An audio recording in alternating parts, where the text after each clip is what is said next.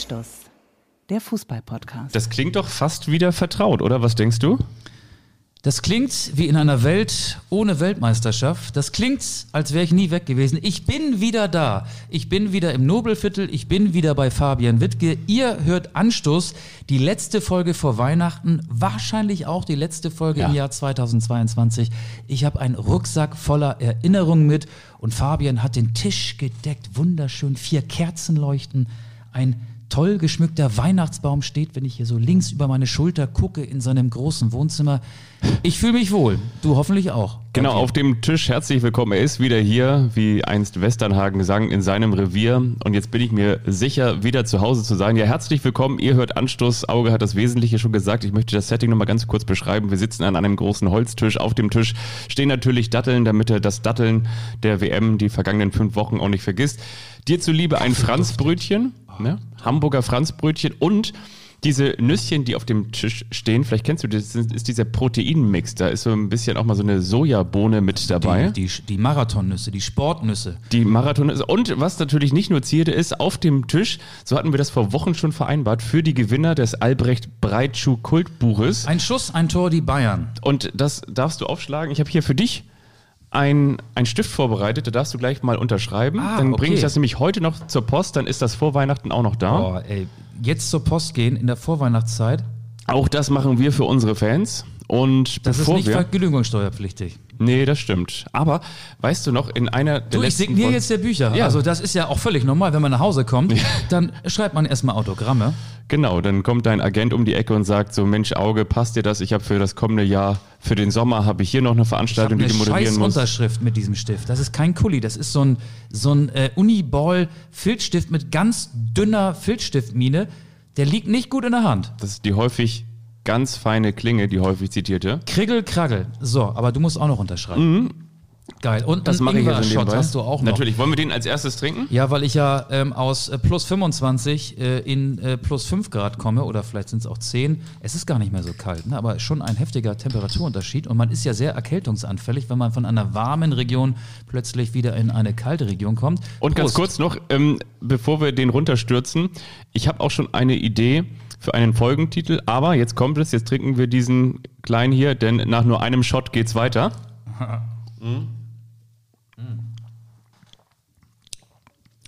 Mein erster Alkohol seit vier Wochen. Ah nee, ist ja ohne Alkohol. Und schön, Datteln sind auch auf dem Tisch und du hast völlig recht gehabt, in Katar, da gab es Datteln, die waren so lecker zum Frühstück. Und irgendwann, ab Woche vier, waren keine Datteln mehr da. Wahrscheinlich waren sie verdattelt worden oder wir haben zu viele Datteln gegessen. Da war ich ein bisschen enttäuscht.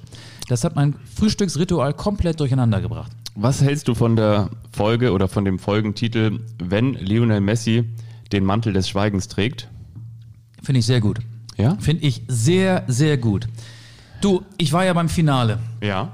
das vorgestern stattgefunden hat. Ich bin übrigens immer noch auf Doha-Zeit. Meine Uhr hier, ich habe so eine Fitbit-Uhr, die stellt sich nicht automatisch um. Bei mir ist der 20. Dezember, das ist auch so. Für den sportlich gebliebenen Mann ab 40, ne? Ja, genau. Bei mir ist es 13.50 Uhr, das stimmt nicht, denn es ist 11.50 Uhr Ja. hier in deinem Hamburger Nobelviertel. Aber ich glaube, ich muss die manuell nochmal umstellen. Man muss dann die Uhr mit dem Handy koppeln und darauf habe ich ehrlich gesagt selten Bock, mich da so mit zu beschäftigen. Ich wäre froh, wenn sowas automatisch ginge. Wollen wir schon ganz tief einsteigen? Ich habe ja gesehen, das konnten wir in den sozialen Medien verfolgen. Du warst ja nicht Reporter im Finale, sondern du hast das Spiel um Platz 3 kommentiert, aber du bist trotzdem beim Endspiel dabei gewesen. War es auch für dich das größte Finale der Geschichte, das beste, das hochklassigste Finale der Geschichte? Ehrlich gesagt, ja. Ich bin noch völlig im Rausch. Und ich habe es noch nicht geschafft. Das wollte ich machen, als ich da aus dem Stadion gegangen bin. Ähm, zu meiner Abreise, die sehr kompliziert war, komme ich auch gleich noch. Ähm, ich habe mir ja vorgenommen, dass ich mir noch mal eine Zusammenfassung angucke, weil ich saß nicht auf der Pressetribüne, sondern saß auf einem Observer-Seat. Also quasi ein Platz, den ähm, der Sender oder die ARD, für die ich da war, Anstoß? gekauft hat. Anstoß, den genau. Anstoß als Rechteinhaber gekauft hat. Ähm, ich, ich, äh, es, es waren fast alle, die noch da waren, ähm, die, das, unser Team wurde ja auch immer kleiner, je mehr Spiele vorbei waren und äh, die deutsche Mannschaft hatte sich ja auch relativ früh aus diesem Turnier verabschiedet, aber es war so fast, äh, es war so, dass fast alle dieses Finale gesehen haben. Also das heißt, zu Turnierbeginn waren alle noch so groß wie Jan Koller und am Ende so groß wie Icke Hessler, ne? Also die wurden immer mal kleiner, ne? Ja, oder so groß wie Lionel Messi, Ja. wobei der ist ja der Größte. Lionel stimmt. Messi ist für mich der größte Fußballer der vergangenen 15 Jahre. Warum? Weil er eine super WM gespielt hat und weil er sich jetzt auch noch mit diesem Titel belohnt hat. Aber ich saß ähm, so ein bisschen von der eigentlichen Pressetribüne versetzt auf einem normalen Platz, im, nicht im obersten Oberrang, aber ziemlich weit oben. Und ich habe die Tore logischerweise gesehen.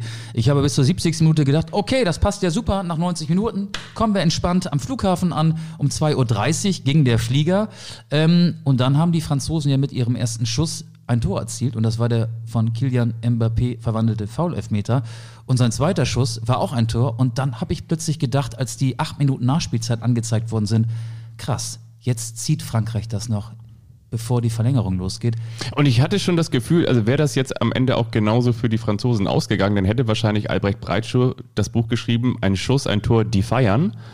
Und zwar die Franzosen, aber so ist es dann ja doch nicht gekommen. Ne? Aber ich meine, ja, ich habe es logischerweise auch hier auf der Bei Couch. Frankreich war jeder Schuss ein Dor, wie man ja im Dor sagt. Jeder Schuss ein Dor. Lothar Matthäus würde das vielleicht so Ja sagen. gut, da, da war jeder Schuss ein Tor.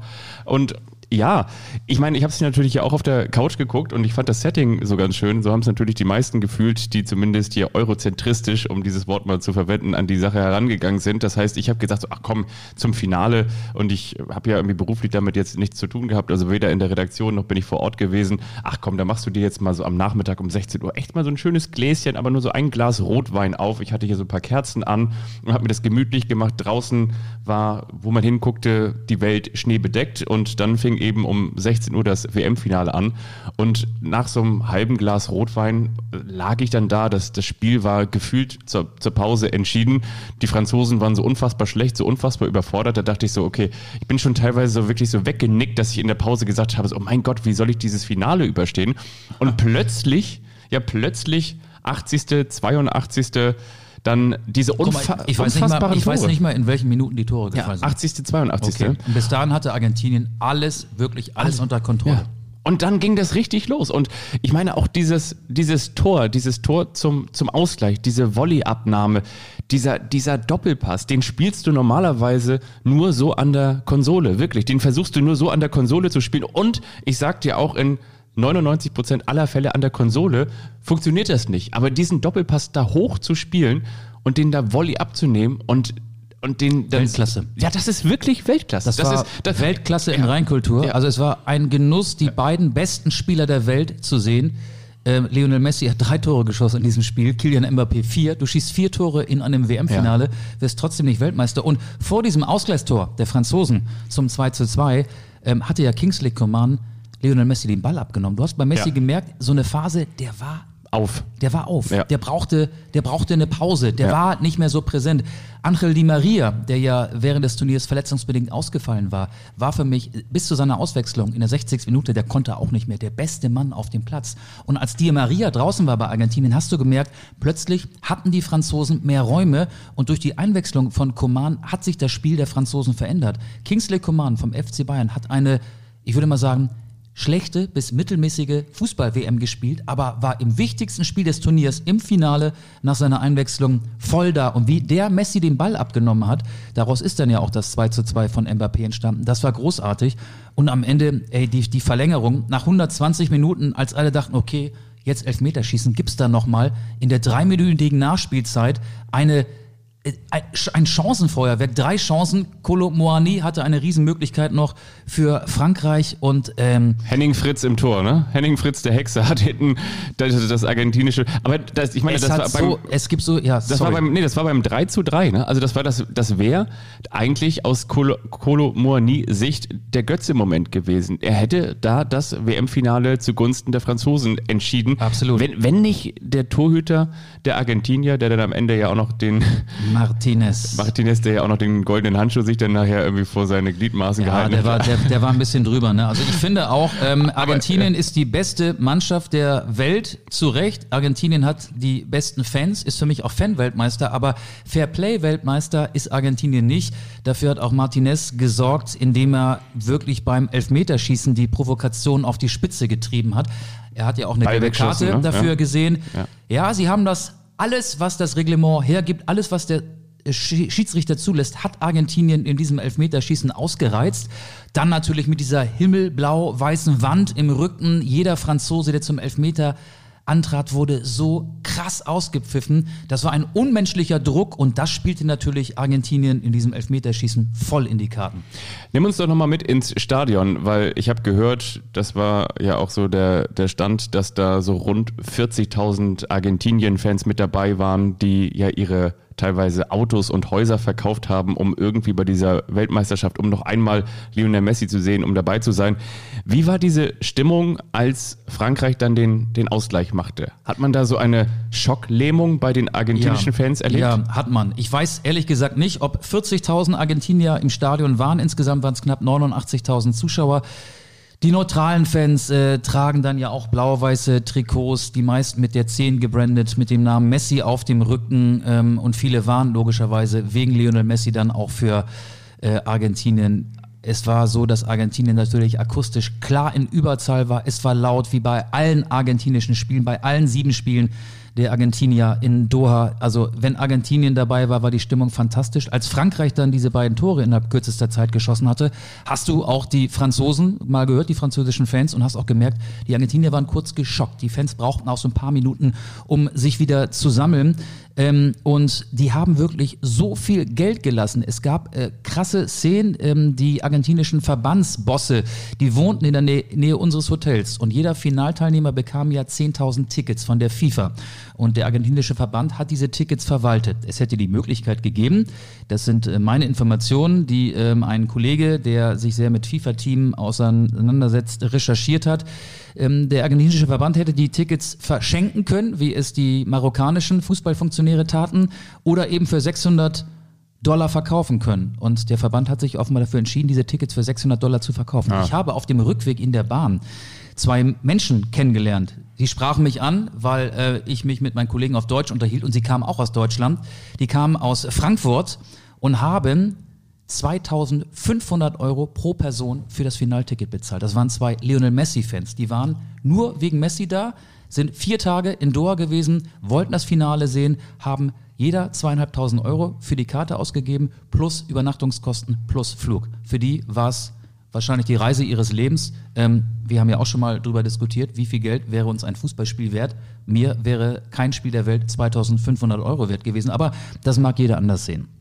Ja, haben wir tatsächlich schon mal drüber gesprochen. Ich hatte, glaube ich, erzählt, dass ich damals beim allerersten Spiel von Neymar für den FC Barcelona, dass ich da dabei gewesen bin und dann dahin fuhr in der blauäugigen Hoffnung, dass möglicherweise da eine Karte für maximal 50 Euro zu bekommen ist.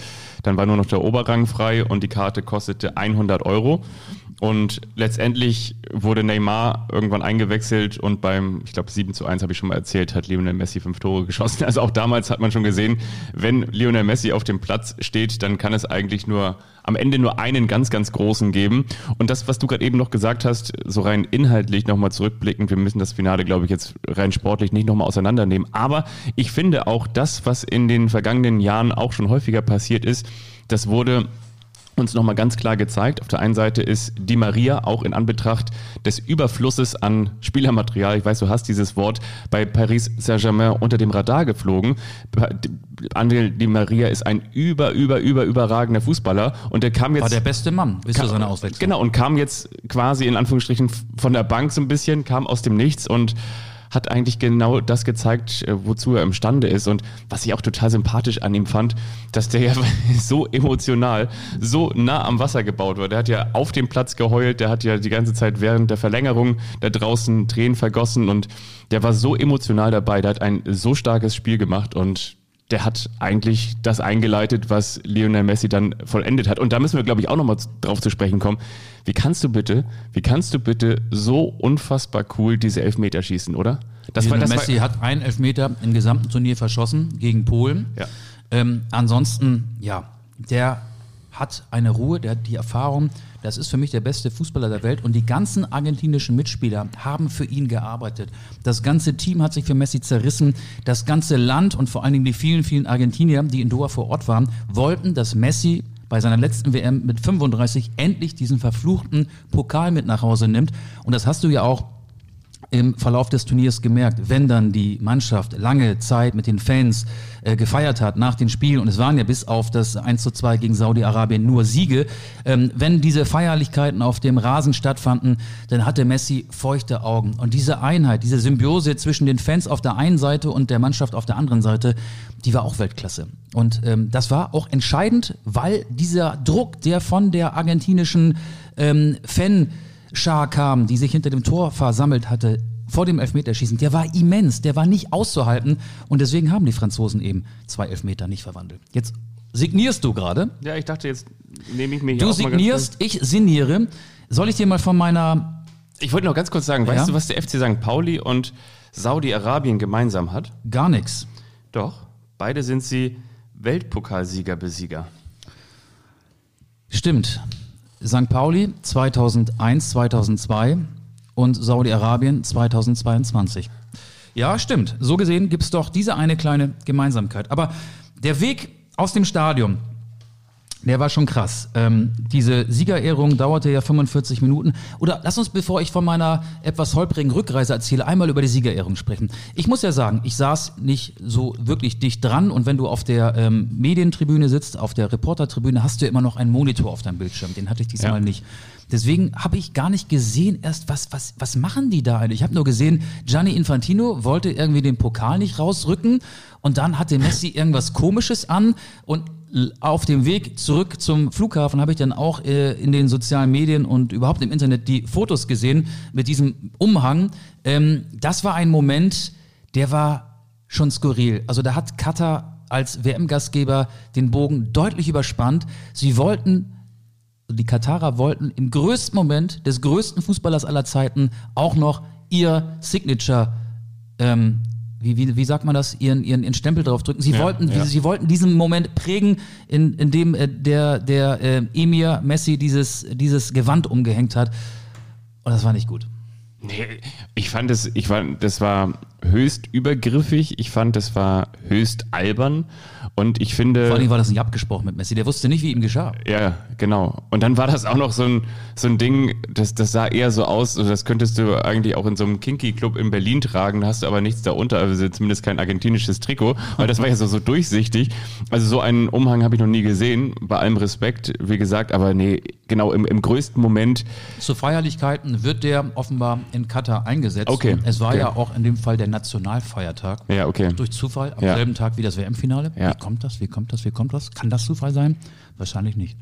Ja, vor allen Dingen äh, frage ich mich, ob das Ding dann auch maßgeschneidert war. Also hätte jetzt äh, Kilian Mbappé den Pokal in Empfang genommen, obwohl er war gar nicht der Kapitän. Das wäre dann, wer war denn dann noch auf dem Platz als Kapitän? Hugo Lloris äh, ist der Kapitän der Franzosen, meine ich. Hugo Loris, ja, dann Ja. hätte Hugo Loris sonst diesen Umhang tragen müssen. Nee, glaube ich, müssen wir nicht drüber sprechen, aber ich meine, natürlich bei dieser mehr als inszenierten Weltmeisterschaft, bei der organisatorisch, du hast es auch schon das ein oder andere Mal angesprochen, eigentlich nahezu alles glatt ging. Wir haben auch gelernt, auch was die Bilder anging, die besten Produzenten, die besten Kameraleute sind dahin äh, bestellt worden, sind eingekauft worden um aus dem Hochglanzprodukt ein very Hochglanzprodukt zu machen, aber ich fand, das war einer zu viel. Was ich ganz schön fand, das habe ich, und das muss man an dieser Stelle natürlich immer so ein bisschen sagen, um seinen eigenen Intellekt noch zu unterstreichen, das habe ich bei den lieben Kollegen von der Süddeutschen Zeitung gelesen. Und damit schickt man sich ja gleichzeitig immer so ein bisschen an, dass man diese Süddeutsche Zeitung auch gelesen hat. Aber da fand ich diese Metapher eigentlich ganz schön. Du hast mit diesem Finale ein großes Kunstwerk geschaffen, und trotzdem hat man gedanklich immer so ein bisschen die Bewegung, als müsste man dieses Kunstwerk von der eigentlichen Leinwand abkratzen. Das ist ein sehr schönes Bild. Sportlich war es das beste WM-Finale. Ich habe sie logischerweise nicht alle gesehen, aber das Endspiel war besser als alle anderen, die ich je zuvor gesehen habe. Und ich habe ja ebenso beiläufig den Nationalfeiertag, der ja ebenfalls am 18. Dezember in Katar stattgefunden hat, angesprochen. Nach dem Finale begann die Parade am Stadion. Die ganzen Straßen waren gesäumt, die Argentinier fuhren mit dem Bus, mit dem Pokal durch die Straßen. Der Nationalfeiertag begann im Prinzip weit nach 23 Uhr. Du fragst dich auch irgendwann, wann geht die Stadt mal ins Bett? Also Katar oder Doha ist da wie New York. Die Stadt schläft quasi nie, weil immer irgendwo eine gut klimatisierte Shopping Mall geöffnet hat. Und in dem Fall war im Prinzip alles, was zwei gesunde Beine hatte, auf den Beinen. Zu unserem Nachteil. Ähm, die Kollegen und ich, ähm, die von dem Finale berichtet haben oder dabei waren, das waren dann äh, Tom Bartels, der das Finale fürs Fernsehen übertragen hat, aber auch meine Radiokollegen. Wir waren alle für 2.30 Uhr vorgesehen, um von Doha nach Frankfurt zurückzufliegen. Ähm, durch die Verlängerung hatten wir schon ein bisschen Zeitdruck, aber nicht so richtig viel. Wir hatten vorher einen Bus organisiert bekommen von der Produktion. Da konnten wir unsere schweren Koffer ähm, reinpacken und die blieben da auch, damit wir die nicht mit ins Stadion nehmen mussten. Der Bus parkte ein, in einem Parkhaus in der Nähe des Stadions. So. Dann war es aber so, dass diese Parade, die ich gerade angesprochen habe, begann und plötzlich gingen die Lichter an, Polizeisperre und wir standen im Stau. Dann haben wir im Bus gesessen und gewartet und gewartet. Dann stieg mal ein Kollege, du kennst ihn auch, er war hier auch schon in unserem Podcast, Philipp Hofmeister aus, hat sich mal erkundigt bei einem Polizisten ja, der Polizist meinte, ja, in einer Stunde geht's hier weiter. Ein anderer Kollege stieg aus, ähm, hat einen anderen Polizisten gesprochen, der meinte, ja, in einer halben Stunde geht's weiter. Und dann haben die beiden noch einen anderen Polizisten gesprochen, der meinte, nee, nee, also das dauert hier schon noch zwei Stunden. Wir hatten im Prinzip keine wirklich zuverlässige Zeitangabe. Ähm, und dann sind wir aus diesem Stau, aus diesem Bus rausgestiegen, haben unsere Koffer genommen, sind durch die Menschenmassen zur Metrostation und haben uns in eine Metro gequetscht. Und die Bahnfahren in Katar ist so, die kommen alle drei Minuten, die Bahn, die Türen gehen auf und dann sind da ganz viele Volunteers, die drücken die Leute so rein. Die drücken die Leute rein, als wären es irgendwelche, irgendwelche Tiere, die zum Abtransport gebracht werden. Und wir mit unseren dicken Koffern waren natürlich nicht die beliebtesten Fahrgäste. Wir haben uns also zu siebt oder zu acht, nee, wir waren sieben Leute insgesamt, oder acht, ist ja auch egal. Wir waren auf jeden Fall dann alle in der Metro, nachdem wir schon ähm, sehr geschwitzt haben. Und dann mussten wir einmal noch umsteigen und wir sind diesen Weg zum Flughafen noch nie mit der Metro gefahren. Und auch da gab es äh, verschiedene Ansagen von verschiedenen Volunteers. Das heißt, unsere Gruppe wurde dann irgendwann entzweit. Vier sind den richtigen Weg gefahren und drei den falschen. Ich war zum Glück bei den Vieren dabei, die den richtigen Weg gefahren sind. Wir kamen also mit fliegenden Fahnen am Bahnhof, am Bahnhof sage ich schon, am Flughafenbahnhof an und dann logischerweise auch im Terminal. Ja. Und ähm, als wir dann das Gate erreicht hatten, war die Maschine, die von Doha nach Frankfurt flog, schon zum Einsteigen bereit. Und äh, die Kollegen, die ein bisschen länger brauchten, haben es dann auch noch rechtzeitig geschafft. Also mit diesem Gefühl bist du dann erstmal in den Flieger gegangen. Bam, bam, bam, bam, das Herz pochte. In Frankfurt war es dann so, dass äh, der Winter zu Gast war, Blitzeis. Ähm, ich stieg aus dem Flugzeug aus und sah nur. Wie lange fliegt man eigentlich? Fünf Stunden? Sechs Stunden Sechs 40. Stunden, okay. Ja. Richtung Westen dauert es ja immer ein bisschen länger, wenn du dann von. Meine Oma würde jetzt sagen, ach doch, ne? Ach doch, ach der, Hin, doch, der ne? Hinflug ging ein bisschen schneller, aber dieser Flug hat sechs Stunden 40 gedauert. Ich habe auch ein bisschen geschlafen, kam dann in Frankfurt an und sah nur ähm, auf dem Bildschirm, dass ein Flug nach dem anderen annulliert wurde. Meiner hatte sich verschoben ähm, und ja, wurde dann aber auch nochmal verschoben, verschoben, verschoben. Also insgesamt hatte ich dann in Frankfurt auch noch ein paar Stunden Verspätung.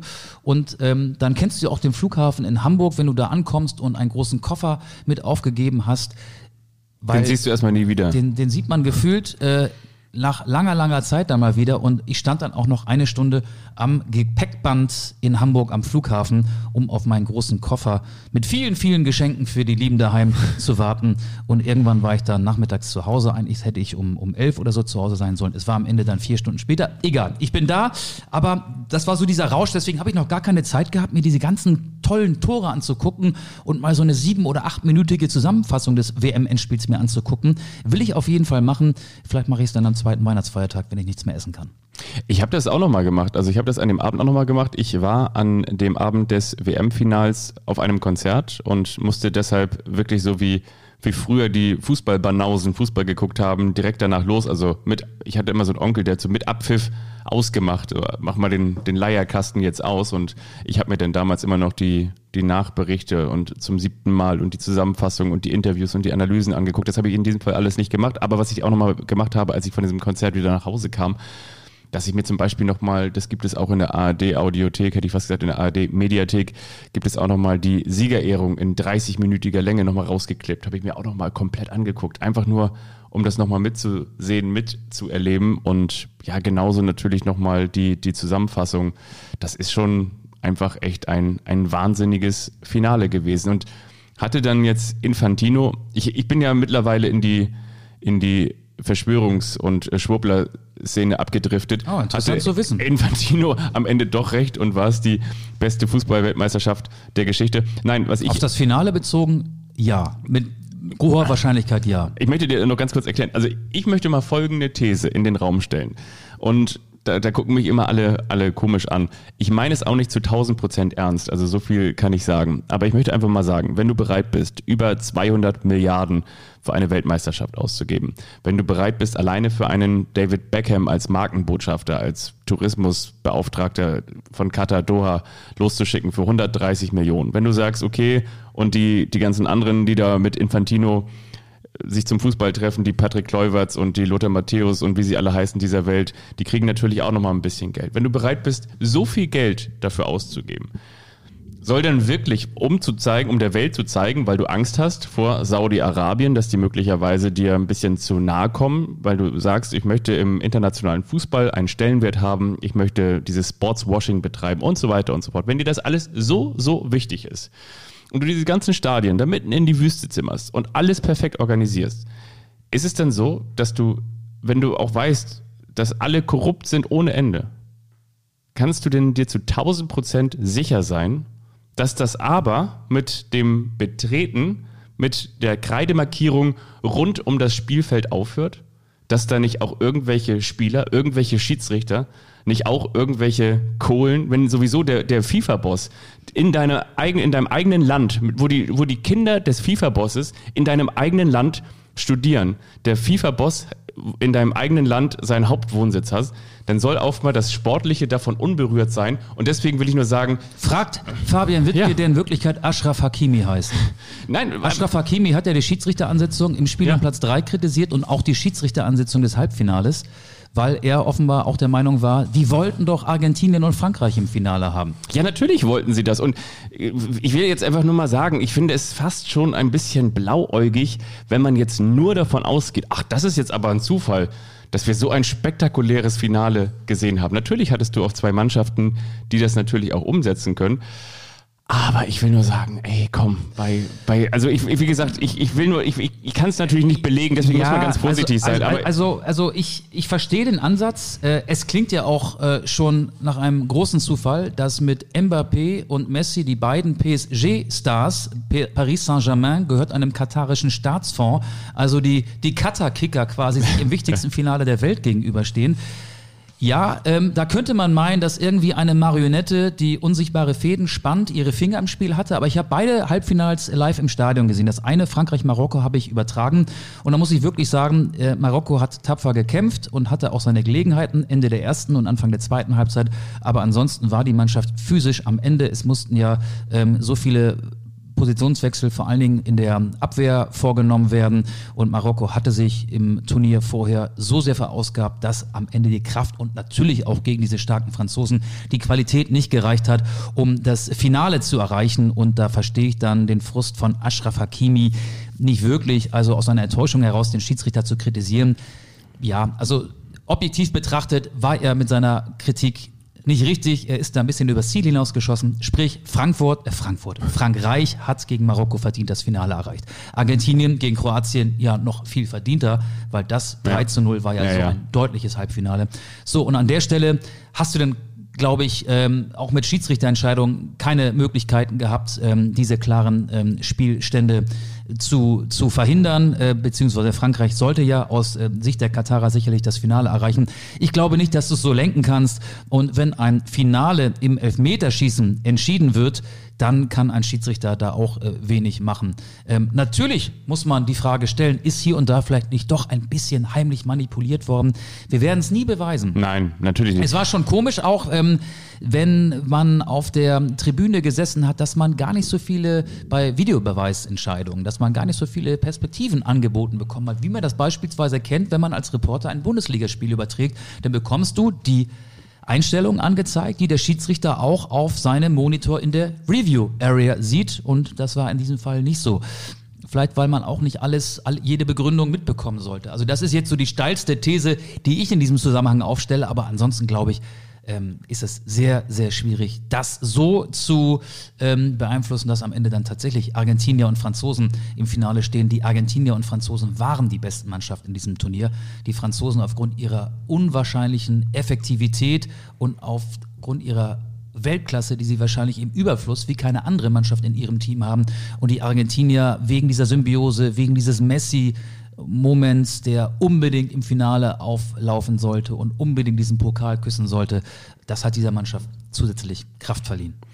Natürlich, und am Ende stehe ich sowieso oder steht immer derjenige alleine da, der sagt, so, ich kann es zwar nicht beweisen, aber ich habe irgendwie ein Gefühl und ich habe auch gar kein Gefühl. Ich will nur einfach nur sagen, ne, wenn du auf der einen Seite bereit bist, diese Unsummen, diese wirkliche Unsummen für die Umsetzung der Fußball-Weltmeisterschaft in deinem Land bereitzustellen und auf der anderen Seite ist es dann am Ende tatsächlich das womöglich zumindest spannendste und hochklassigste WM-Finale der Geschichte. Da will ich nur sagen, so, ähm, ich, so anders gesagt, ich würde für nichts meine Hand ins Feuer legen und will aber auf der anderen Seite niemanden des Betruges bezichtigen. So würde ich es einfach mal sagen. Ich glaube, das kann man vielleicht auch so, das, das, darf man so sagen, oder? Kann man so stehen lassen, ja. da wäre ich mit einverstanden. Ähm, genau. Ich habe übrigens äh, lange drüber nachgedacht, wie finde ich das jetzt, was da in Katar passiert ist. Also man ist ja, ähm, auch wenn man es vielleicht nicht äh, sich eingestehen wollte, schon mit so einer kleinen Schablone im Kopf nach Katar gefahren. Das Land, das ähm, Menschenrechte nicht einhält, das Land, das die tollsten Stadien der Welt hat bauen lassen und es sind so viele Menschen ums Leben gekommen bei den Bauarbeiten auf den Baustellen, keiner weiß genau, wie viele es exakt gewesen sind. Ich finde, äh, in Katar sind viele Sachen echt krass, ähm, aber auch aus unserer Sicht krass. Ich will dir mal eine eine Situation beschreiben. Ich war jeden Tag, wie viele Kollegen, auch bei einem Saftladen ja. bei uns in der Nähe. Da gab es ganz, ganz leckere Fruchtsäfte. Auf der Speisekarte standen 25, 30 unterschiedliche Fruchtsäfte.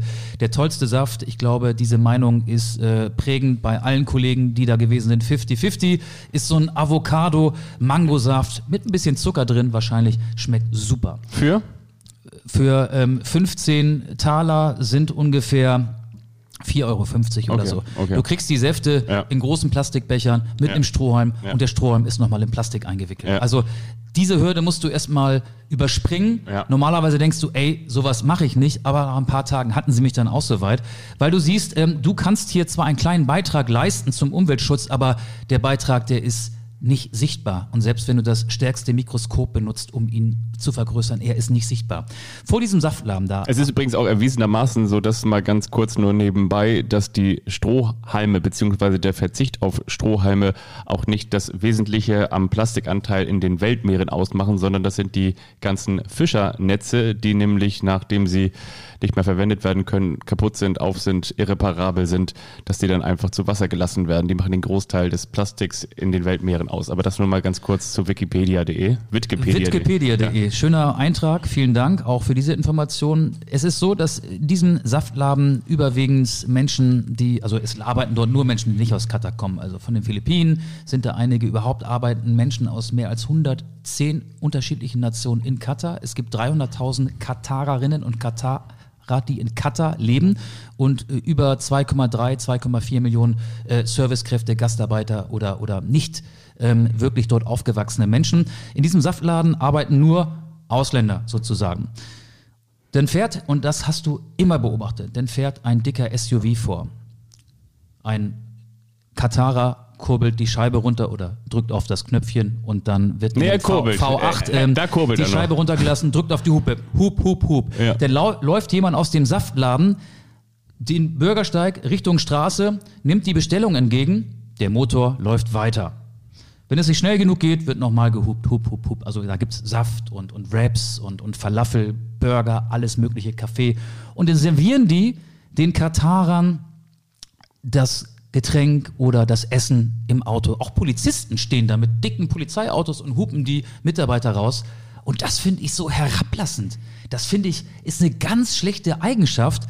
Aber da treffen so Parallelwelten aufeinander. Die Servicekräfte übernehmen die Organisation des Lebens der reichen einheimischen Katarerinnen und Katarer Und die äh, Filipinos und äh, die Menschen aus Sri Lanka, Indien, die haben so ihre eigenen Communities. Die treffen sich dann auch. Das ist so eine, so, so, so, eine, so eine gated Community. Eine gated heißt ja, wenn man so äh, abgeschirmt lebt. Nee, das ist es nicht. Aber es ist so, die, die sind ihre eigene Community. Die werden eigentlich in Ruhe gelassen. Die ertragen das und denken sich, ich hab's doch hier gut. Ich verdiene hier viel Geld und ähm, mit dem Geld unterstütze ich die Lieben in der Heimat und denen geht's mit meinem Geld besser, als wenn mein Geld hier aus Katar nicht nach Hause fließen würde. Und wenn man da mal so drüber nachdenkt, ähm, dann verschränkt oder dann verschiebt sich der Blick, den man vorher hatte, so ein bisschen. Ich finde diese Eigenschaft, Menschen so von oben herab zu behandeln, finde ich ganz, ganz, ganz, ganz schlimm. Aber die Leute, die so behandelt werden, finden es gar nicht schlimm. Oder zumindest behaupten sie, dass es nicht so schlimm sei. Ja, und ich frage mich natürlich an dieser Stelle, und jetzt lehne ich mich so ein bisschen mit dem Ellbogen nach vorne auf den Tisch gelehnt, über den Tisch zu dir hinüber und schaue, wie Reinhold Beckmann, als er damals noch die erfolgreiche Interview-Talkshow hatte, bevor er der deutsche Paul Simon wurde oder der Hannes Wader der Neuzeit, bevor ein Singer-Songwriter. bevor der deutsche Jason Mraz wurde. Da, da frage ich dich so, ja, aber Michael, Ed Sheeran. der deutsche Ed Sheeran, Michael Augustin, und das möchte ich jetzt mal von Ihnen wissen. Und das möchte ich jetzt wirklich mal von Ihnen wissen. Aber was ist die Quintessenz? Nein, aber was ist denn jetzt wirklich die Quintessenz? Heißt es dann, wir alle dürfen ähm, in jedes große Dekoté, das wir in der Bahn sehen, auch reingreifen, weil das alle machen, dürfen uns wie die Schweine dieser Erde ver be ähm, be be Verhalten. benehmen, verhalten, genau das wollte ich sagen. Ähm, dürfen wir auch unseren Müll auf die Straße schmeißen, nur weil es alle machen? Oder weil wir sagen, wenn wir die Einzigen sind, die es nicht machen? Nein, dürfen wir nicht. Ähm, ich ich finde, Aber das ist ja so ein bisschen, man Die- kommt die- ja ein bisschen dahin, ne? Also ich bin ja zum Beispiel auch schon mal in Kenia gewesen und in Kenia gibt es in dem Sinne gar kein Abfallsystem. Da schmeißt du die, die, die Sachen, dein, dein Müll schmeißt du in den Graben. Also Ähm, das Abfallsystem in Katar funktioniert super. In, Nur in es Kenia wird- nicht, aber ich will so nur damit Abfall sagen, trotzdem hätte ich ein schlechtes Gefühl, damit jetzt trotzdem meinen Müll auch in den Graben wenn, zu schmeißen. Wenn du in Katar mit der Metro fährst, da liegt kein Krümmel auf dem Fußboden. Ja. Da ist so viel Reinigungspersonal. Das ist ein Hochglanztrakt und die Züge fahren auf die Sekunde getaktet pünktlich. Ich will damit jetzt äh, keine Werbung für das Bahnsystem. Die, äh, die ähm, Züge sind ja von der Deutschen Bahn mitentwickelt worden. also der Saftladen, muss man ganz sagen, in Katar ist nicht die Deutsche Bahn, so wie bei uns, sondern das ist wirklich ein Saftladen. Genau. Ähm, es gibt ja vier Gründe, warum es bei der Deutschen Bahn nicht funktioniert.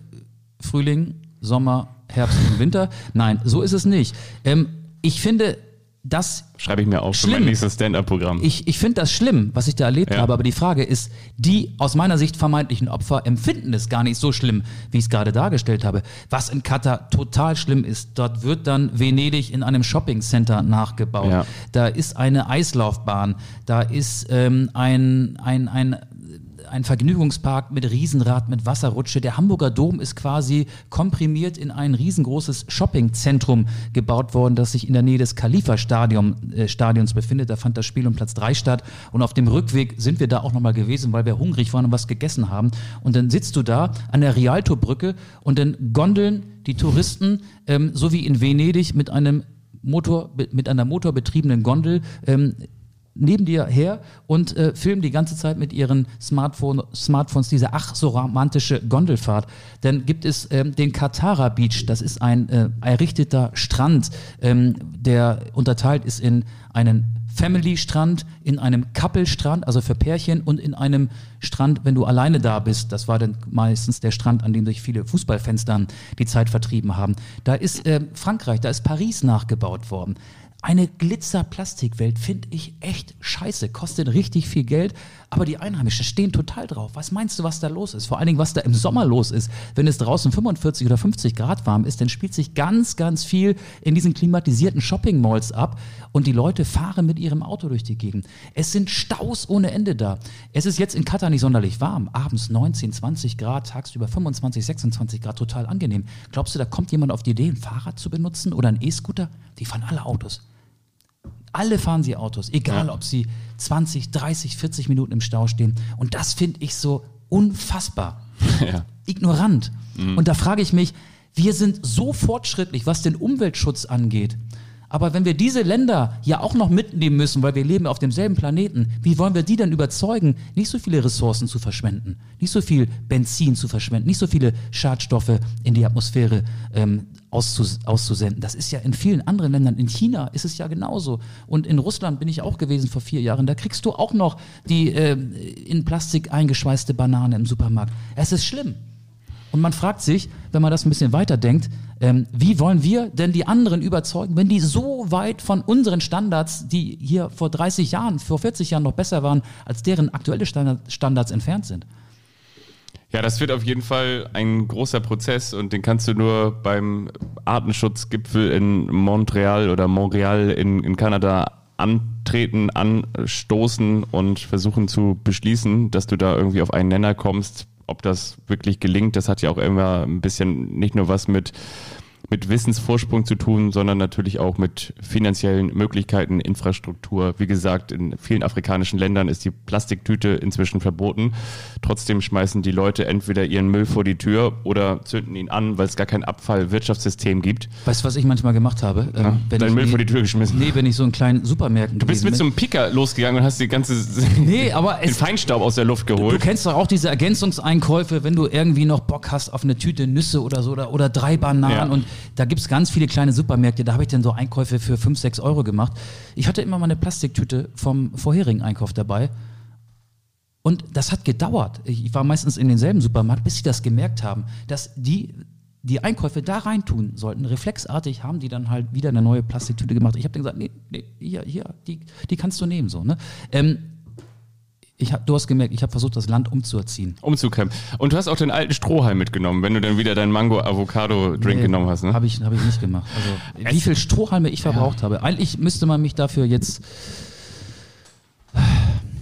kritisieren. Ja, wie gesagt, nochmal, also das ist ganz, ganz spannend. Es gibt ja selbstheilende Prozesse in der Natur. Das ist ja sind ja zum Beispiel Blätter an den Bäumen, die dafür sorgen, dass die Luft wieder gereinigt wird. Das Wichtigste ist, und das gilt auch für die Weltmeere, dass die Weltmeere auch einen gewissen Grad an Plastik und an Verunreinigung wieder durch Algen, durch Vegetations- und äh, genau natürliche Beschaffenheiten in den Weltmeeren entsprechend wieder aufarbeiten, wieder ja, auf Null setzen könnten. Das Problem ist ja eben nur, dass wir dieses Verhältnis wieder gerade rücken müssen, dass die Natur wieder dagegen ankommt, gegen den Schaden, den wir verursachen. Und ich glaube, da sind jetzt die, die Strohhalme irgendwie nicht so entscheidend. Die Frage ist ja trotzdem aber immer, was jeder Einzelne dazu beitragen kann. Und deswegen ist es eine, eine Diskussion, die wir, glaube ich, hier nicht zu Ende führen können. Nee, und auch schon gar nicht in einem Fußball-Podcast. Ich bin jetzt abgeschweift, weil das ja auch so zur, zum Gesamtaroma dieser WM in Katar dazugehört. Ja finde ich. Aber ich glaube letztendlich überall, weil guck mal, die wenn Welt... Das, wenn das zu so doof war, dann spult vor. Nee, überhaupt Und nicht. Wir reden auch gleich wieder über Fußball. Es gibt ja auch noch unsere Kultrubrik, Rubrik, der eine überrascht den anderen. Ich habe auch noch so viele Fragen an dich, aber ähm, ganz kurz noch, und zwar die Frage ist ja immer, das war ja auch schon die Frage, die wir im Vorwege behandelt haben. So, ist jetzt Aufmal, nur weil es Katar ist und ähm, die, die Menschenrechte dort offensichtlich mit Füßen getreten werden, weil sie möglicherweise aber auch durch ein anderes Brennglas betrachtet werden, weil sie einen größeren Fokus bekommen, weil sie näher rangezoomt werden. Ist jetzt auf mal in Katar alles schlecht und war vorher alles gut? Nein. Wenn wir uns die kommende Fußball-Weltmeisterschaft anschauen, zwischen Mexiko, USA und Kanada, dann kannst du immer sagen, okay, vielleicht stellen sie da die Stadien nachhaltiger her oder möglicherweise gibt es da auch schon Stadien und da wird die Umwelt durch den Bau oder durch die Infrastruktur des WM-Gastgebers oder der WM-Gastgeber nicht so stark in Mitleidenschaft gezogen. Aber du kannst dir ja ausrechnen, wie, wie um ein Vielfaches der Kerosinverbrauch allein schon um die Fortbewegung der einzelnen Nationalmannschaften sein wird. Wenn du zwischen Mexiko ja. oder wenn du zwischen Westküste und Ostküste in den USA alleine sechs Stunden fliegst. Ja, stimmt. Und so, weißt du, das, damit will ich nur sagen, es ist nicht in Katar alles schlecht und es wird jetzt auch nicht nach Katar alles gut werden, sondern die, die Frage wird immer sein, was können wir uns leisten und welchen Preis sind wir ganz generell bereit zu bezahlen im Hinblick auf Menschenrechte, Klima etc. pp. Ich habe auch viele interessante, spannende Begegnungen gehabt mit netten Menschen. Ähm, ich habe auch eine Begegnung gehabt. Ich ich, ich äh, erzähle jetzt mal dieses Erlebnis. Ja. Das äh, hat auch mit Fußball zu tun, aber äh, schnell kommen wir auf eine andere Ebene. Ich bin von einem Stadion mit einem Fan-Shuttle zurückgefahren zu diesem äh, Souk Waqif, zu diesem Markt, wo sich ganz, ganz viele Fans immer getroffen haben, wo man ja so ähm, über den Bazar gehen konnte und so, zumindest so ein einheimisches Flair bekommen hat. Der war nicht weit, nur zehn Minuten zu Fuß von meinem Hotel entfernt. Und neben mir saß äh, ein junger Mann, der war die ganze Zeit mit seinem Handy beschäftigt. Ich habe eine Maske getragen. Der fragte mich erst, ob ich Arzt sei. Habe ich gesagt, nee, ich bin kein Arzt. Warum Kieferchirurg. Trägst, warum trä- trägst du denn eine Maske? Ja, wegen Corona. Ah, wegen Corona. Also mit Corona hatte er offenbar abgeschlossen oder nicht mehr so viel zu tun. Das war der Tag, es ist schon ein bisschen länger her. Brasilien spielte in der Vorrunde gegen Südkorea und äh, er sah auf seinem Smartphone das Live-Spiel und ich guckte auf sein Handy, als Neymar gerade zum Elfmeter antrat und er hat sich gefreut und dann sind wir halt über den verwandelten Elfmeter von Neymar ins Gespräch gekommen, haben über Fußball geredet und ähm, er kam aus Jordanien, er war so schätzungsweise Anfang, Mitte 20, sprach sehr gut Englisch, ähm, lebte schon lange in Katar, war gebildet, dann fragte er, woher ich komme und habe ich gesagt, aus Deutschland und da war er schlagartig beim ganz anderen Thema. Wie stehst du zu LGQTB? Habe ich gesagt. Ähm, do you support them? Ja, schon, weil ich möchte, dass jeder so leben kann, wie er will. Why? Warum? Da habe ich gemerkt, er wird irgendwie aggressiver. Seine nächste Frage, are you gay? Bist du schwul? Habe ich gesagt, nee, bin ich nicht, aber ich finde schon gut, wenn jeder selbstbestimmt leben kann. Das war der Zeitpunkt, als der Bus gerade den Zielbahnhof erreicht hatte, also die Endhaltestelle. Ähm, dann stieg er auf, als ich gesagt hatte, dass ich äh, nichts gegen Schwule hätte I, do, I disagree, steht auf und geht aus dem Bus raus und war der Erste, wir saßen in der zweiten Reihe, der Erste, der ausgestiegen war. Ich hätte das Gespräch auch mit ihm noch fortgesetzt, auch gerne gehend fortgesetzt. Vielleicht hätten wir ja ein paar Meter noch zusammen laufen können. Aber der war da so fest, da prallten unterschiedliche Weltanschauungen aufeinander. Ja. Äh, Ich weiß nicht, ob ich ihn in einer Diskussion hätte überzeugen können. Wahrscheinlich eher nicht. Nee, wahrscheinlich nicht. Ja, okay. Ja. Ja. Fertig. Nein, aber ja, ist spannend. Also ich finde es wirklich spannend, weil ich finde, davon lebt natürlich jetzt auch gerade dieser Podcast hier besonders, dass wir nicht nur schwadronieren und unsere Meinung austauschen, wie wir es sonst ja auch machen, sondern dass du genau diese Erfahrungsberichte mitbringst. Ja, spannend. Und wahrscheinlich wird es trotzdem wieder nur einer von vielen gewesen sein. Was ich mich gefragt habe, ist trotzdem, hast du eigentlich auch mal diese Segelregatta mitverfolgt? Warst du da auch mal? Ja, das ist an diesem Katara Beach. Ah, Das war da? Ja, und das war alles sehr, sehr inszeniert. Da fand dann einmal am Tag auch ein Markt statt. Du meinst die Segelregatta, dass da ähm, Die einzelnen, die Nationen, die, noch verblieben die sind. historischen, dem, ja. historischen Holzschiffchen mit Ja. der jeweiligen Nationalflagge Ja. des äh, noch teilnehmenden Landes auf, aufs, aufs Meer hinausgeschickt worden sind. Ähm, ja, ich weiß, wo das war und äh, das war auch sehr inszeniert. Also da waren ganz viele Stände aufgebaut. Die Menschen haben angeblich äh, handgefertigte Waren verkauft. Fischer saßen da, haben so Netze geknüpft und dann fingen sie plötzlich an und äh, tanzten um einen, ich nenne es mal eine Art Maibaum, der auf Ja. dem, im Zentrum des Platzes stand, herum das wirkte alles so, als hätte man Touristen schöne Fotomotive liefern wollen, um auch so die moderne, weil das war in dem Bereich, äh, in dem auch äh, Frankreich, sprich Paris, vor allen Dingen Paris nachgebaut wurde. Ähm, das waren tolle Fotomotive und ich glaube, das war auch der einzige Grund, weshalb dort dieses Schauspiel aufgeführt wurde. Ich fand, das war sehr, sehr plastisch und sehr inszeniert. Aber diese Regatta, ja, war halt ein nettes Thema, das immer wieder ähm, auch für, bei Fernsehteams beliebt war. Bevor wir es so machen wie Esther Sedlacek und ich, dass wir gemeinsam in den Urlaub fahren, wo ich natürlich Esther mal ganz kurz mit ein reingewirkt habe, denn da haben natürlich alle spekuliert, ob die Esther und ich gemeinsam in Katar auch noch andere Zeiten hatten als die vor der Kamera. Ja, aber nein, so ist es natürlich nicht. Die Zweifachmama Esther ist wieder zu Hause bei ihrer Familie und, Und ich bin wieder bei meiner Frau, der Anna. und ähm, bevor wir ähm, zu weiteren schweren Inhalten dieses Podcasts kommen, könnt ihr euch natürlich auch zwischen den Jahren, zwischen den Tagen, wie auch immer mal was von diesem Podcast eintuppern, einfrieren, denn ihr wisst, möglicherweise wird es die letzte Folge des Jahres. Auge, ich habe jetzt auch etwas inszeniert und zwar in einer der letzten Folgen hast du gesagt, so ja, und wenn du dann wieder da bist, dann wartet natürlich die Family und dann wird der Baum irgendwann organisiert und dann hängst du dir wie, wie, wie Jahr ein, Jahr aus die Anstoß-Tannenbaumkugel hängst, hängst, hängst du dir an deinen Baum. Ähm, du hast ja eigentlich das nur aus Spaß gesagt, weil du hast, eigentlich weißt du, es gibt keine Anstoß-Tannenbaumkugel. Bis jetzt. Nein, ist das toll. Das Oder? gibt's ja nicht. Oh. Seit diesem Jahr gibt es Jetzt die. Fabian zaubert eine Christbaumkugel mit unserem Emblem also mit unserem Titelbild hervor.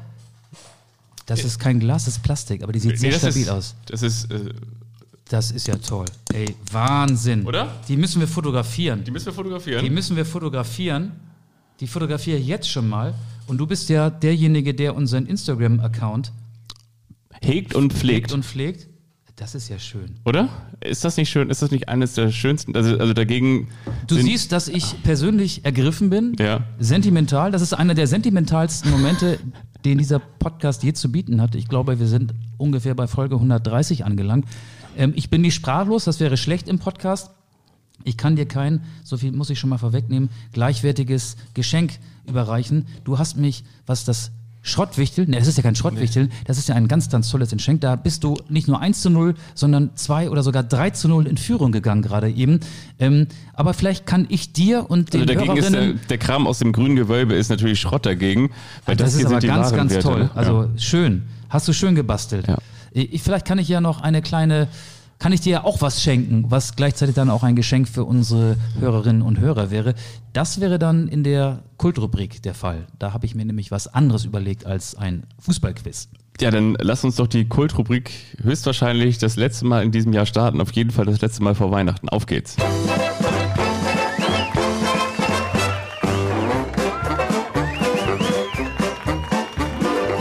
Das ist der eine, der überrascht den anderen. Und wiederum der andere, der weiß nichts davon. Das ist der eine, der überrascht den anderen. Und wiederum der andere, der weiß nichts davon.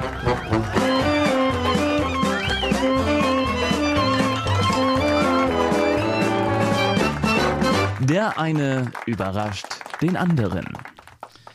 Ja, ich habe hin und wieder ja auch mal ein kleines Filmchen gemacht Ja. in Katar.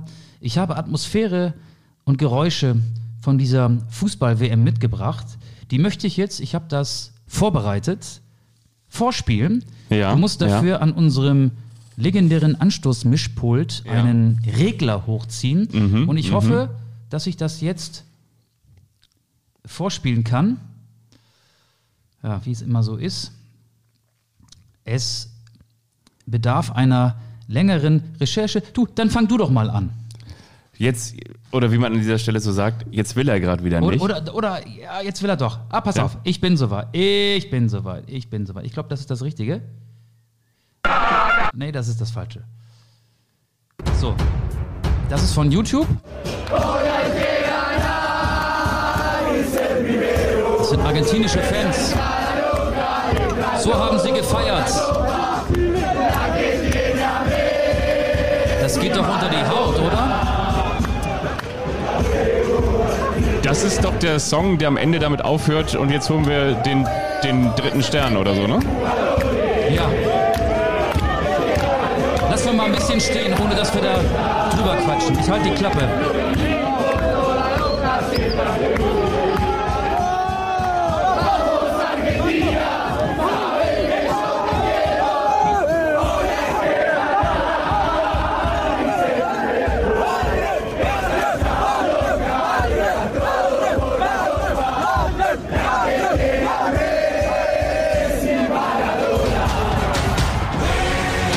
So, Hast du das selbst aufgenommen? Nein, das habe ich nicht selbst aufgenommen. Ich habe es aufgenommen, aber das klingt alles wie Brei. Ähm, das war offenbar eine richtige Kamera. Das habe ich gerade von YouTube äh, geklaut, mir ausgeliehen. Ich habe aber auch ein paar Geräusche ausgenommen, äh, aufgenommen. Beispielsweise, Ist das jetzt das geheimnisvolle Geräusch von Anstoß? das ist das geheimnisvolle Geräusch, das der Teil der Anschlussredaktion, der in Katar war, von dort mitgebracht hat, um hier jetzt ähm, im Podcast äh, erstmalig zu präsentieren. Wenn du zur Metro gegangen bist, dann waren sehr viele Volontiere damit beschäftigt, dass man auch den richtigen Einstiegspunkt findet zur Metro. Sie hatten ein Megafon in der Hand und äh, hier ist einer, der hat seinen Job besonders ernst genommen.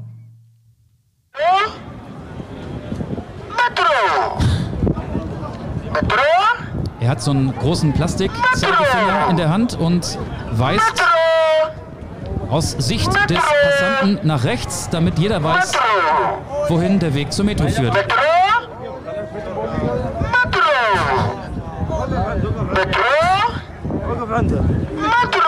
Der, der sagt immer Metro, ne? Metro, das war Metro, der Kult-Metromann.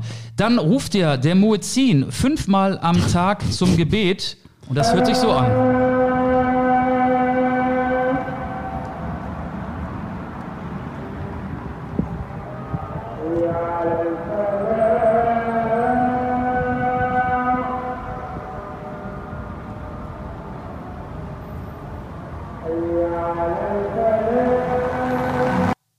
Das Leben steht nicht still, die Menschen sind weiter auf den Gehwegen unterwegs und die Autos fahren, aber in den Gebetsräumen und äh, auch vor allen Dingen in den Moscheen ist das der Moment, fünfmal am Tag, wo dann gebetet wird. Dann habe ich noch einen Fußballmoment mitgebracht aus dem argentinischen Fanblog. Ich habe mal zwei Spiele dort verfolgt und das sind so ähm, die ersten Sekunden des Spiels am Anfang war es ja immer so, dass ein Countdown runterzählt, dann beginnt, wenn der Countdown bei Null angelangt ist, das Fußballspiel und danach musst du mal auf die Atmosphäre achten, wie schnell die argentinischen Fans das Stadion akustisch im Griff hatten. Das kommt hier. Da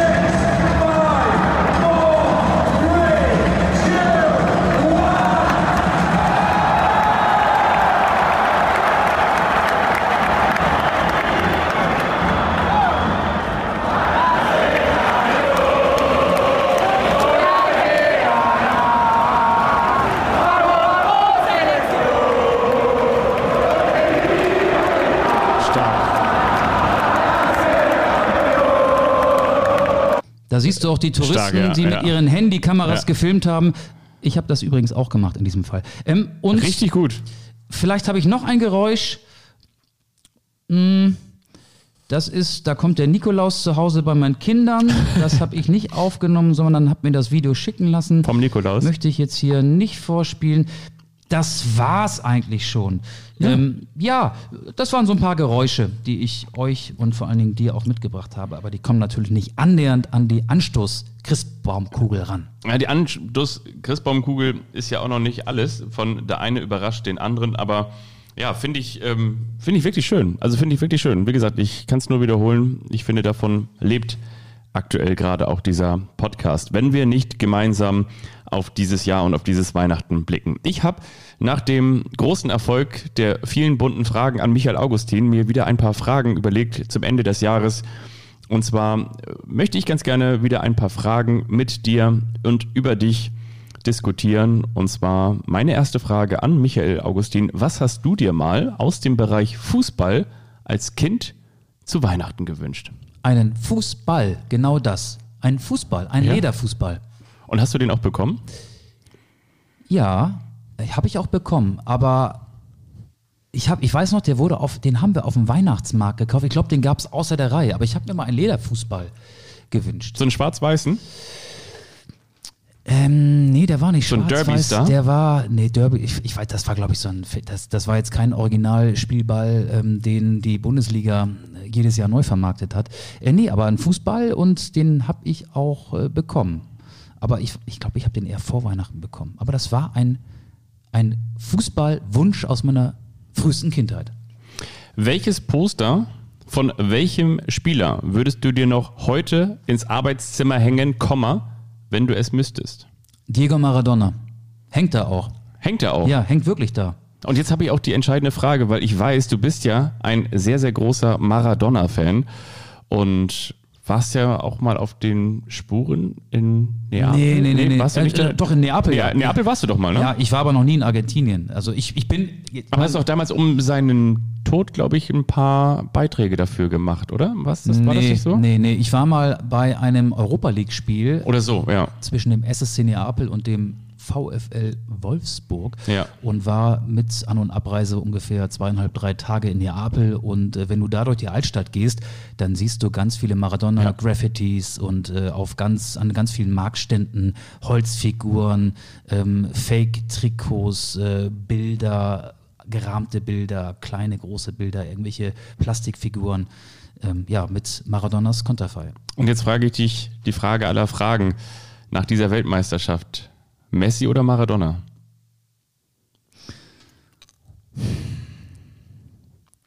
Es gibt ja dieses schöne Bild, wo sie beide so Hand in Hand, ne, so, so quasi fast so irgendwie in Richtung Himmel, in Richtung Fußballgott Messi oder unterwegs sind. Maradona? Also Maradona hat viel mehr Brüche in seinem Lebenslauf. Das war so ein gescheiterter Der, die hat. Messi ja noch alle vor sich. Die hat Messi noch alle vor sich. Messi ist, Messi ist ja so, so ganz weit von Maradona entfernt. ne? Der wurde in. Du meinst, hat sich nie was zu Schulden kommen lassen? elf Jahren zum FC Barcelona transferiert, wurde da in seiner Nie Steuern hinterzogen. ähm, frühesten Jugend auf das Leben eines Profifußballers vorbereitet. Ähm, Maradona wurde ja reingeschmissen in diese in dieses Showbusiness, hat mit 15 in Argentinien schon seinen ersten Profivertrag gehabt, hat dafür gesorgt, dass äh, er Geld verdient hat, mit dem seine Familie ihren Lebensstandard verbessern konnte.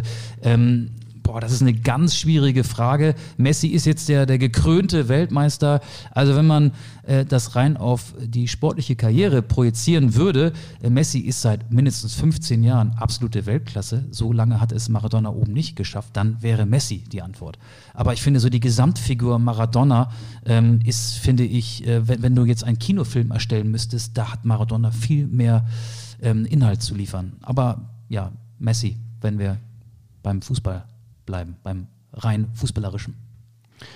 Wir kommen auch gleich wieder zu einer tieferen Frage. Eine leichte jetzt. Es gab ja diese Familien früher, bei denen gab es Raclette, dann gab es die, es gab Fondue, bei den nächsten gab es möglicherweise Gans oder Ente an Weihnachten, bei manchen auch Karpfenblau und bei manchen wiederum auch Würstchen mit Kartoffelsalat. Was gab es bei euch früher zu Weihnachten? Kartoffelsalat mit Würstchen. Wirklich? An Heiligabend, am 24. Und am Tag danach meistens irgendein Geflügel, Geflügeltes Wort. ein geflügeltes Wort, ja. Oder Roulade gab es auch mal. Roulade mag, mochte ich nicht wirklich gerne. Die Frage der Fragen. Ich weiß, du warst ja damals mit Bela Ciao, Bela Ciao, Bela Ciao, Ciao Reti in, in der Karaoke-Bar in Tokio während der Olympischen Bela, Spiele. Bela Reti habe ich so oft getroffen in Doha, weil wir im selben Hotel waren. Und äh, wenn, wenn du mal rausgehst, und man geht ja häufiger mal raus aus seinem Hotelzimmer, ähm, Bela geht so im Schnitt, ich würde mal sagen, oder hat im Schnitt alle 30 Minuten sein Hotelzimmer verlassen, um Eine zu rauchen. eine zu rauchen Ja. vor der Tür. Und da gab es ganz tolle Bela-Momente. Bela hat von früher erzählt, Bela hat von seiner ersten Weltmeisterschaft erzählt, die er als äh, ZDF-Reporter begleitet hat. Er hat erzählt, wie er beispielsweise, äh, weil er ja fließend Portugiesisch spricht, er ist in Brasilien geboren, wie er ähm, auf die brasilianische Nationalmannschaft angesetzt war. Und ähm, da war die große Frage, spielt Zico ja oder nein? Wir reden über Mexiko 86. Und dann hat er den Pressesprecher der brasilianischen Nationalmannschaft gefragt, ja, was ist denn jetzt mit Zico? Ist der fit? Und hat der Pressesprecher gesagt, Geh doch da hinten hin, der trainiert da gerade auf dem Laufband. Frag, Frag ihn, frag ihn doch selber. Das hat er gemacht und ähm, hat dann mit Zico über seine gesundheitliche Situation gesprochen. Das war eine andere Zeit. Und solche Geschichten hat Bela viele zum Besten gegeben. Das war immer sehr angenehm mit Bela in den vergangenen vier Wochen. Und bei den Olympischen Spielen 2020, im Jahr 2021, wart ihr doch auch in der Karaoke-Bar in Tokio. Ja, nicht die, er und ich, sondern er mit seiner Redaktion und wir sind da durch Zufall auch reingekommen. die dann- Frage an dich, dann- welches Lied hat er nicht gesungen? Welches Lied hat er nicht gesungen? Boah, ich habe damals gesungen äh, von Britney Spears. Britney Spears, Oops, I Did It Again. Oder, oder Hit Me Baby One More Time. Ich weiß es nicht mehr. Da- Das war auch ein Abend, der einige Erinnerungslücken nach sich gezogen hat. Da gab es deutlich weniger Pfefferminztee als dieses Mal, wie er gesagt hat. Ne? Weil Ja. eine, eine Tasse Tee, hat er doch gesagt, würde er noch trinken. Okay, auf welches Konzert würdest du gerne noch einmal gehen und warum? Eine Frage außerhalb des Fußballs. Ich war ja früher großer Metallica-Fan. Äh, mein erstes Konzert war mit 16 Jahren Metallica äh, im Niedersachsenstadion in Hannover. Ähm, ich finde Metallica nicht mehr gut. Die Band hat sich danach nicht wirklich in eine gute Richtung entwickelt.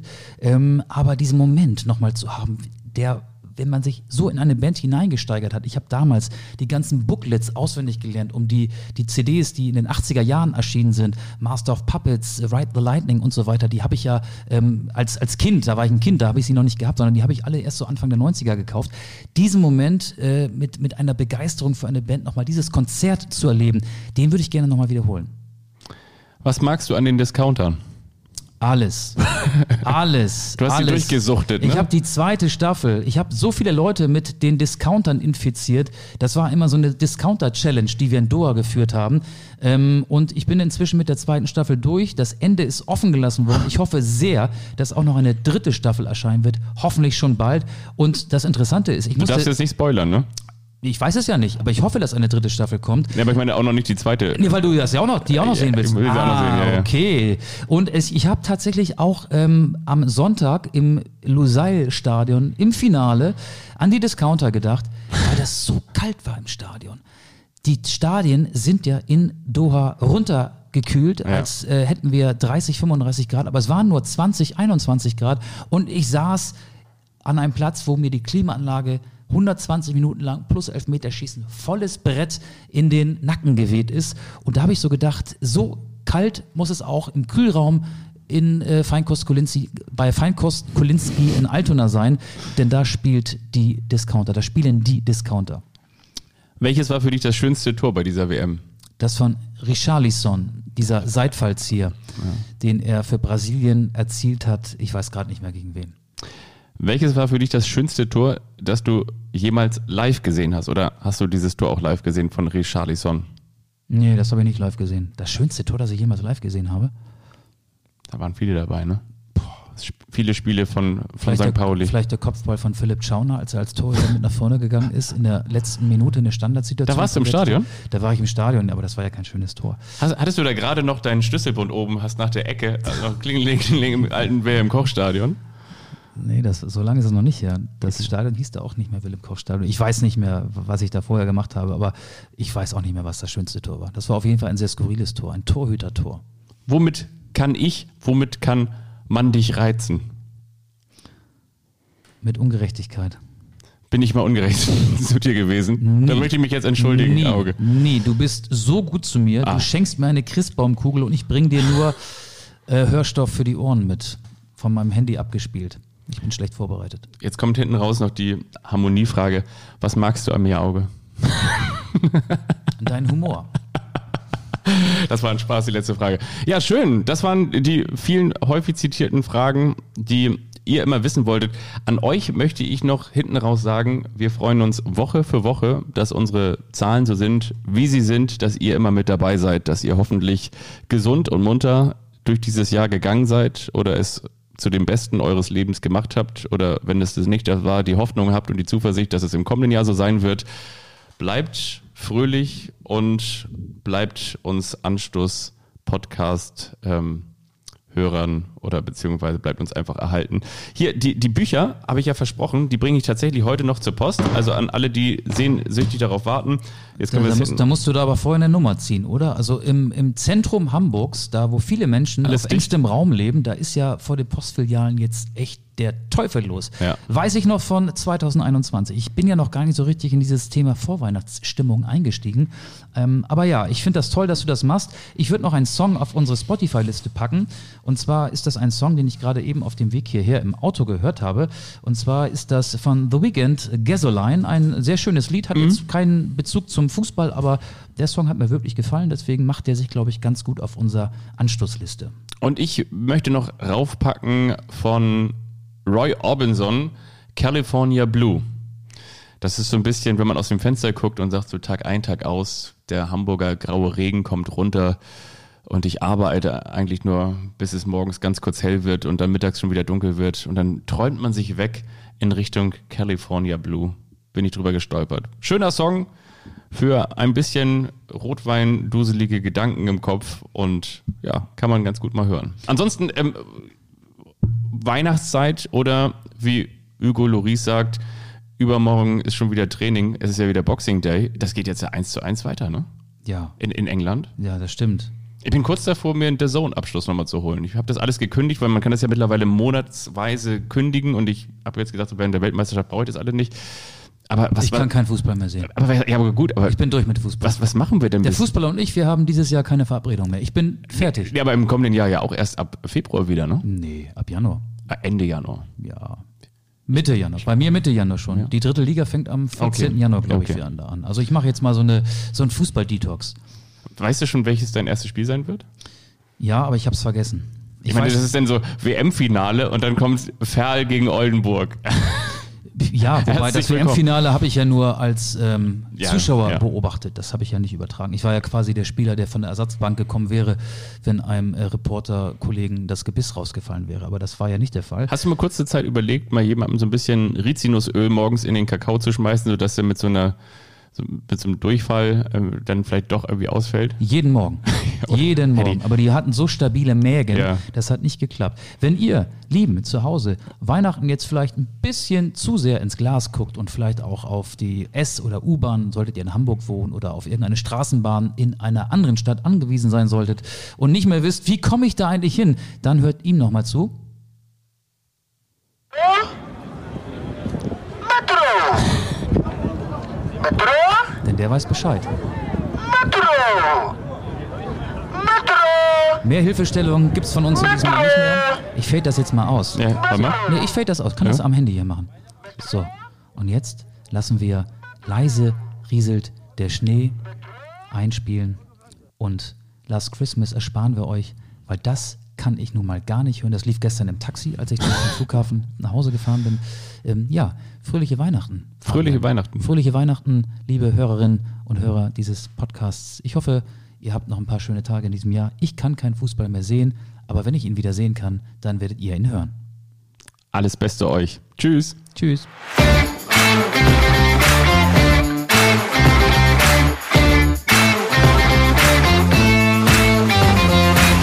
Anstoß, der Fußball-Podcast.